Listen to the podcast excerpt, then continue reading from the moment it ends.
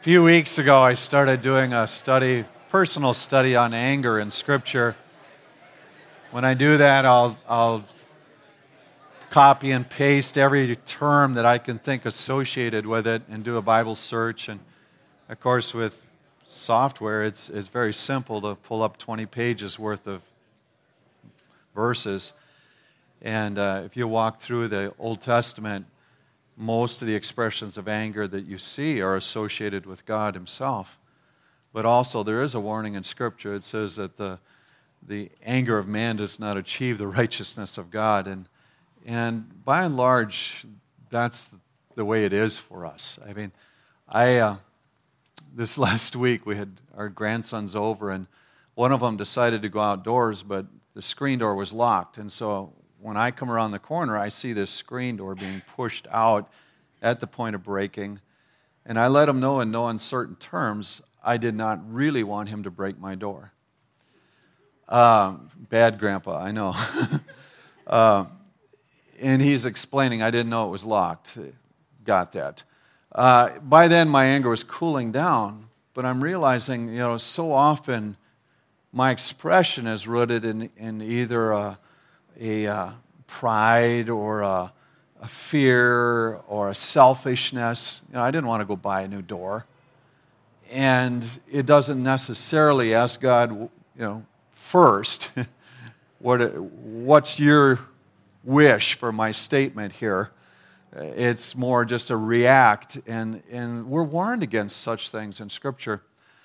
But what I'd like to do this morning is I'd like to just point out that when we are dealing with others, oftentimes when we encounter angry people, there's an opportunity for us to either view them as enemies or the lost, so to speak, those who have yet to find Christ. And I think that by and large we're encouraged to use a broader parameter with this idea of lost that says these are potential friends, whether they're angry or not. These are potential ones who God will reach into their lives. And what I'd like to do is walk through the conversion of Saul just to make that known. But first, there's a couple things. Jesus, when he approaches a man that most had written off with Zacchaeus, the tax collector, one who had been hated by most, similar to our appreciation of the IRS in those days. Tax collectors had that same persona or awareness. But Jesus makes this comment. He says, the Son of Man came to look for and save people who are lost. And when he tells Zacchaeus, I'm going to your house, we're going to share a meal, everybody around is going, what on earth is he doing? We know this man.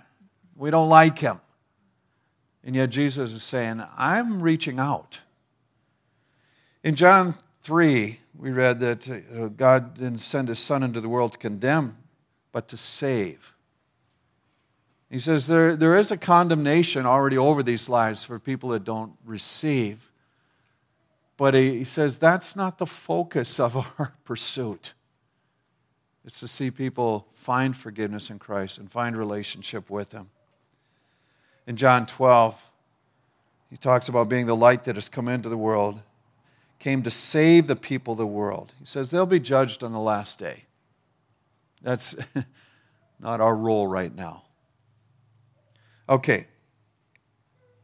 The tension of this comes out even in translations. When you read of Paul's trip to Macedonia, and he makes a declaration, conflicts on the outside, fears within. He said there were a lot of things going on in our lives. A lot of opposition by others, a lot of internal anxiety. One of the translations that goes, enemies on the outside, fears within. It's not the specific word that he uses, but it's their paraphrase of this is what's taking place. So it's a challenge in our day as well. Are people who are adversarial toward us, are they enemies or are they lost? And there's a challenge in us. And I want to in a sense, nudge our thinking toward that idea of this person is loved by God no matter what they're doing in this moment. To the story of Saul. The first time we see him on the scene is Acts chapter 7. Stephen has been brought before the council. He's being stoned to death, and it says they lay their coats at the feet of a young man named Saul. He's watching them. Later on, when he gives his testimony, he goes back in Acts 22 and he says, I stood there, and this translation says, I cheered them on. He was there. He's watching after their cloaks so that no one swipes stuff. But he's kind of rooting for what's going on, the killing of a man. In Acts chapter 9, things were changing. He's taken it a step further. It says he kept on threatening to kill the Lord's followers. He went to the high priest and asked for letters to give him permission to arrest and take to Jerusalem any man or woman that accepted the Lord's way. Again, we have him telling this story later on again in several chapters, and there are pieces that are added to it that help us understand it. He says in Acts 22, I made trouble for everyone who followed the Lord's way. I even had some of them killed. I had others arrested and put in jail. I didn't care if they were men or women. So he says, I was adversarial enough that I was putting people to death. I was causing trouble, trying to convince them to change their minds. How do you walk through that? I think you really should reconsider. I'll put you to death if you don't renounce this. No, it was intense, right? And he says, didn't matter if I was busting up families, men or women. It just didn't matter. I was angry enough. In fact, in the 26th chapter, when he's giving his testimony to King Agrippa, he makes this declaration. He says, I tried to make them give up their faith. In fact, I was so angry with them that I went looking for them in foreign cities. So he's making this declaration. He says, I was anger-driven. This is the personality that we would see on this person. I mean, when we look around our world and we see conflict and tension going on, and we see angry people, is the perception of them as lost ones who have yet to find God, who need God? Or is this just, this is my enemy and I need to set up a barrier or something that will, stop them? If Jesus came to seek and save the lost, and a man like Saul could become saved and have an encounter with God, there's something in us that needs to buy into that as well. And there are times, obviously, when we have adversarial relationships, and the only reason is what we have in Christ. But that does not give us the liberty to fight tooth and nail over such things. Let's go on in this story. When Saul had almost reached Damascus, a bright light from heaven suddenly flashed around him. He fell to the ground and heard a voice, Saul, Saul, why are you so cruel to me? So this man is having a spiritual encounter where others couldn't get to him in word. He's having an encounter with God. Who are you? Saul asked. I'm Jesus, the Lord answered. I'm the one you're so cruel to. Now get up and go to the city, there where you'll be told what to do. Now, the others around him didn't hear the same thing. They didn't necessarily know what was going on. But when he gets up, he's blind and he can't see. And it says he's led by the hand to the house of Judas on Straight Street. Interesting, We like straight streets. There could be a lot of them here. But in that day, special thing, Straight Street. Okay, got it. I know that's an aside. It is intriguing to me. But he's 3 days without being able to see. Most of us, when we have encounters with God, by the next day, did that really happen? But he's still got this blindness on him for 3 days, and so he has nothing to do but think. And he's not eating, he's messed up. And every time he would doubt that something took place like this, he has to deal with his eyesight where he can't see.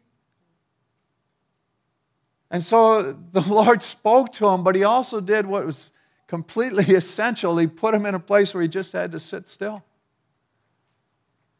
In all this anger, what's he going to do with it? When you're humbled enough that somebody has to lead you by the hand, it's not the best platform for expressing anger, is it? You know, God knew how to get to him, and he did. And then what's intriguing to me is that the Lord spoke to him, but he immediately brings him into the community, so to speak, into fellowship with others. So he doesn't complete the process until he connects him with Ananias.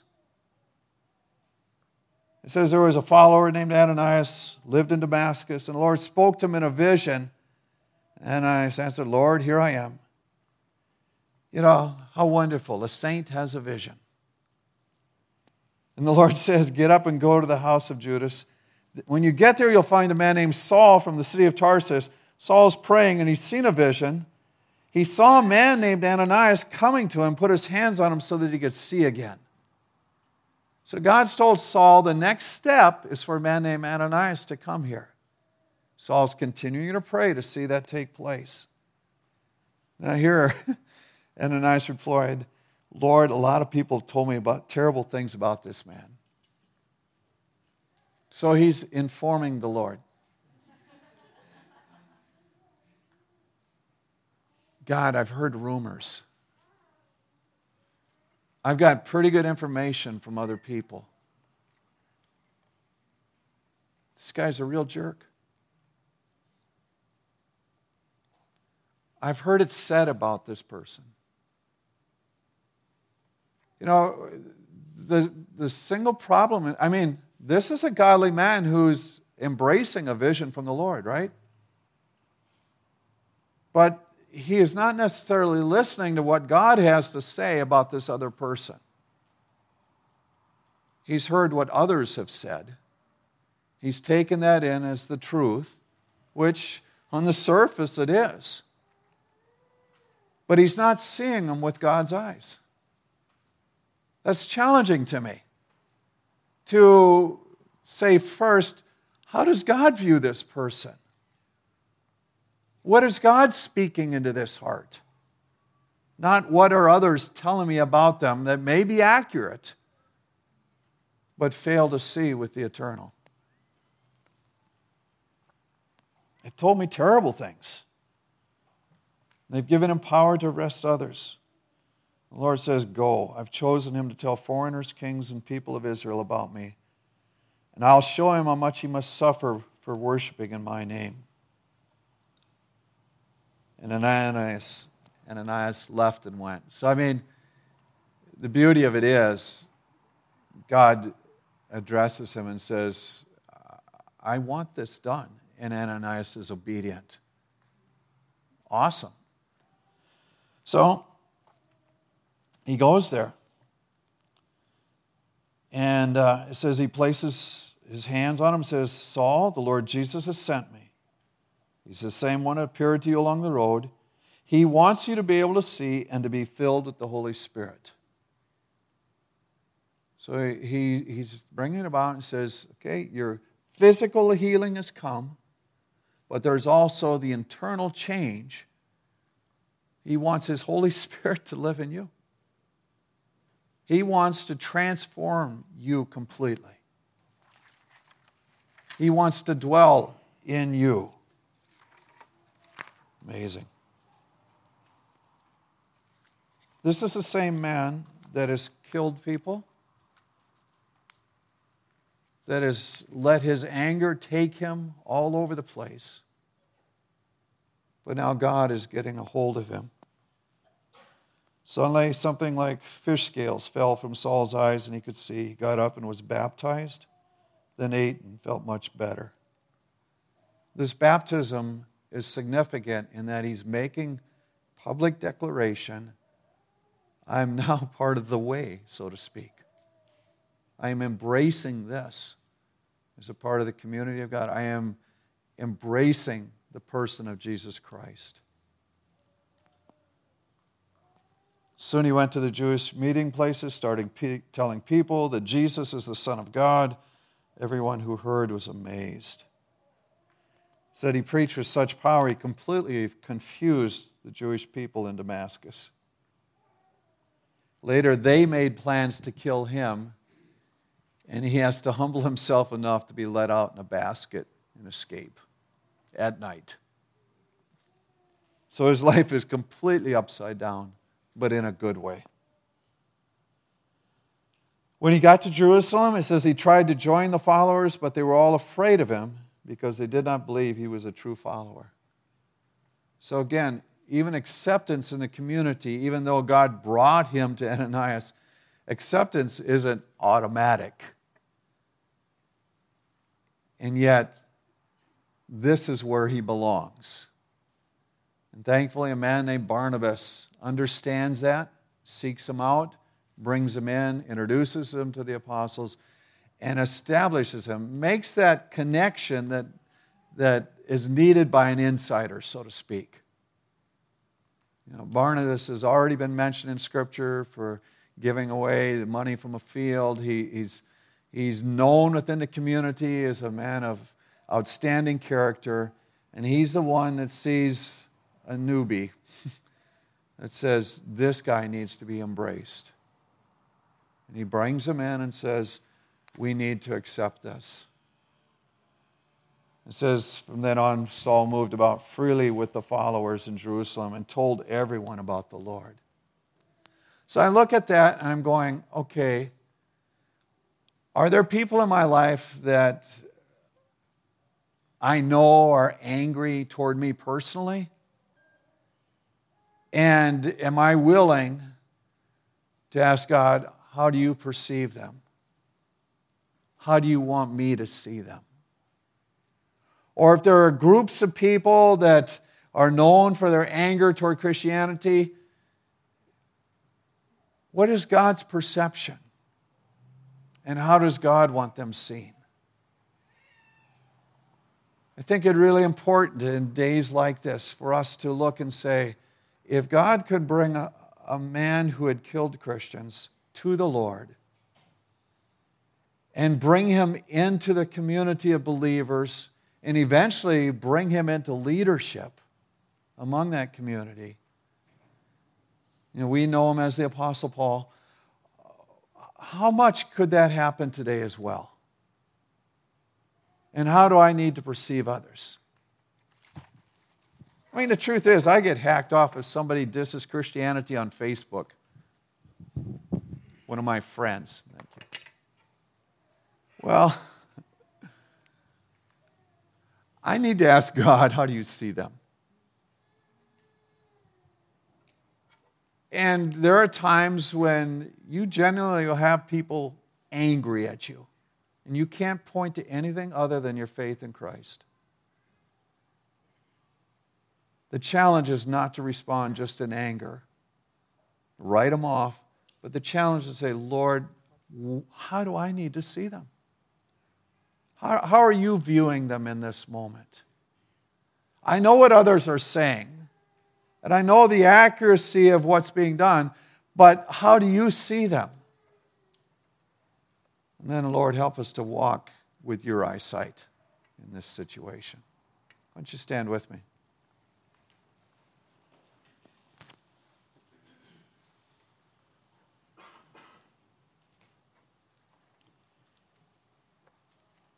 Lord, for some in this room, a family member has been very adversarial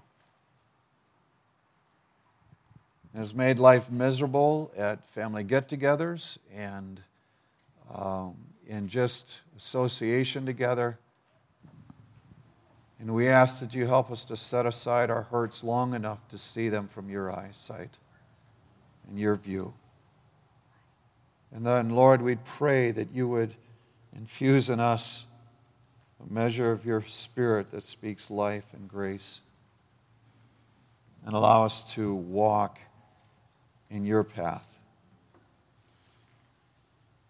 When we look around us and we see groups that are adversarial, and we can't point to anything that we've individually done, but we know that there's an anger there, we ask again, help us to see individuals with your eyesight and to know that you have the power to influence any life. Give us faith to see these things through. Amen. Recently, I had a conversation with someone in this community that's known as an adversary of what we would consider faith. And I didn't go looking for the conversation. It came to me, and I suddenly realized halfway into it, this is one of the most uptight, nervous people that I've ever encountered. Fears are all over them. And I'm going, I have not prayed for this person the way I should. That they need the Lord. They need the Lord. They're lost in this moment.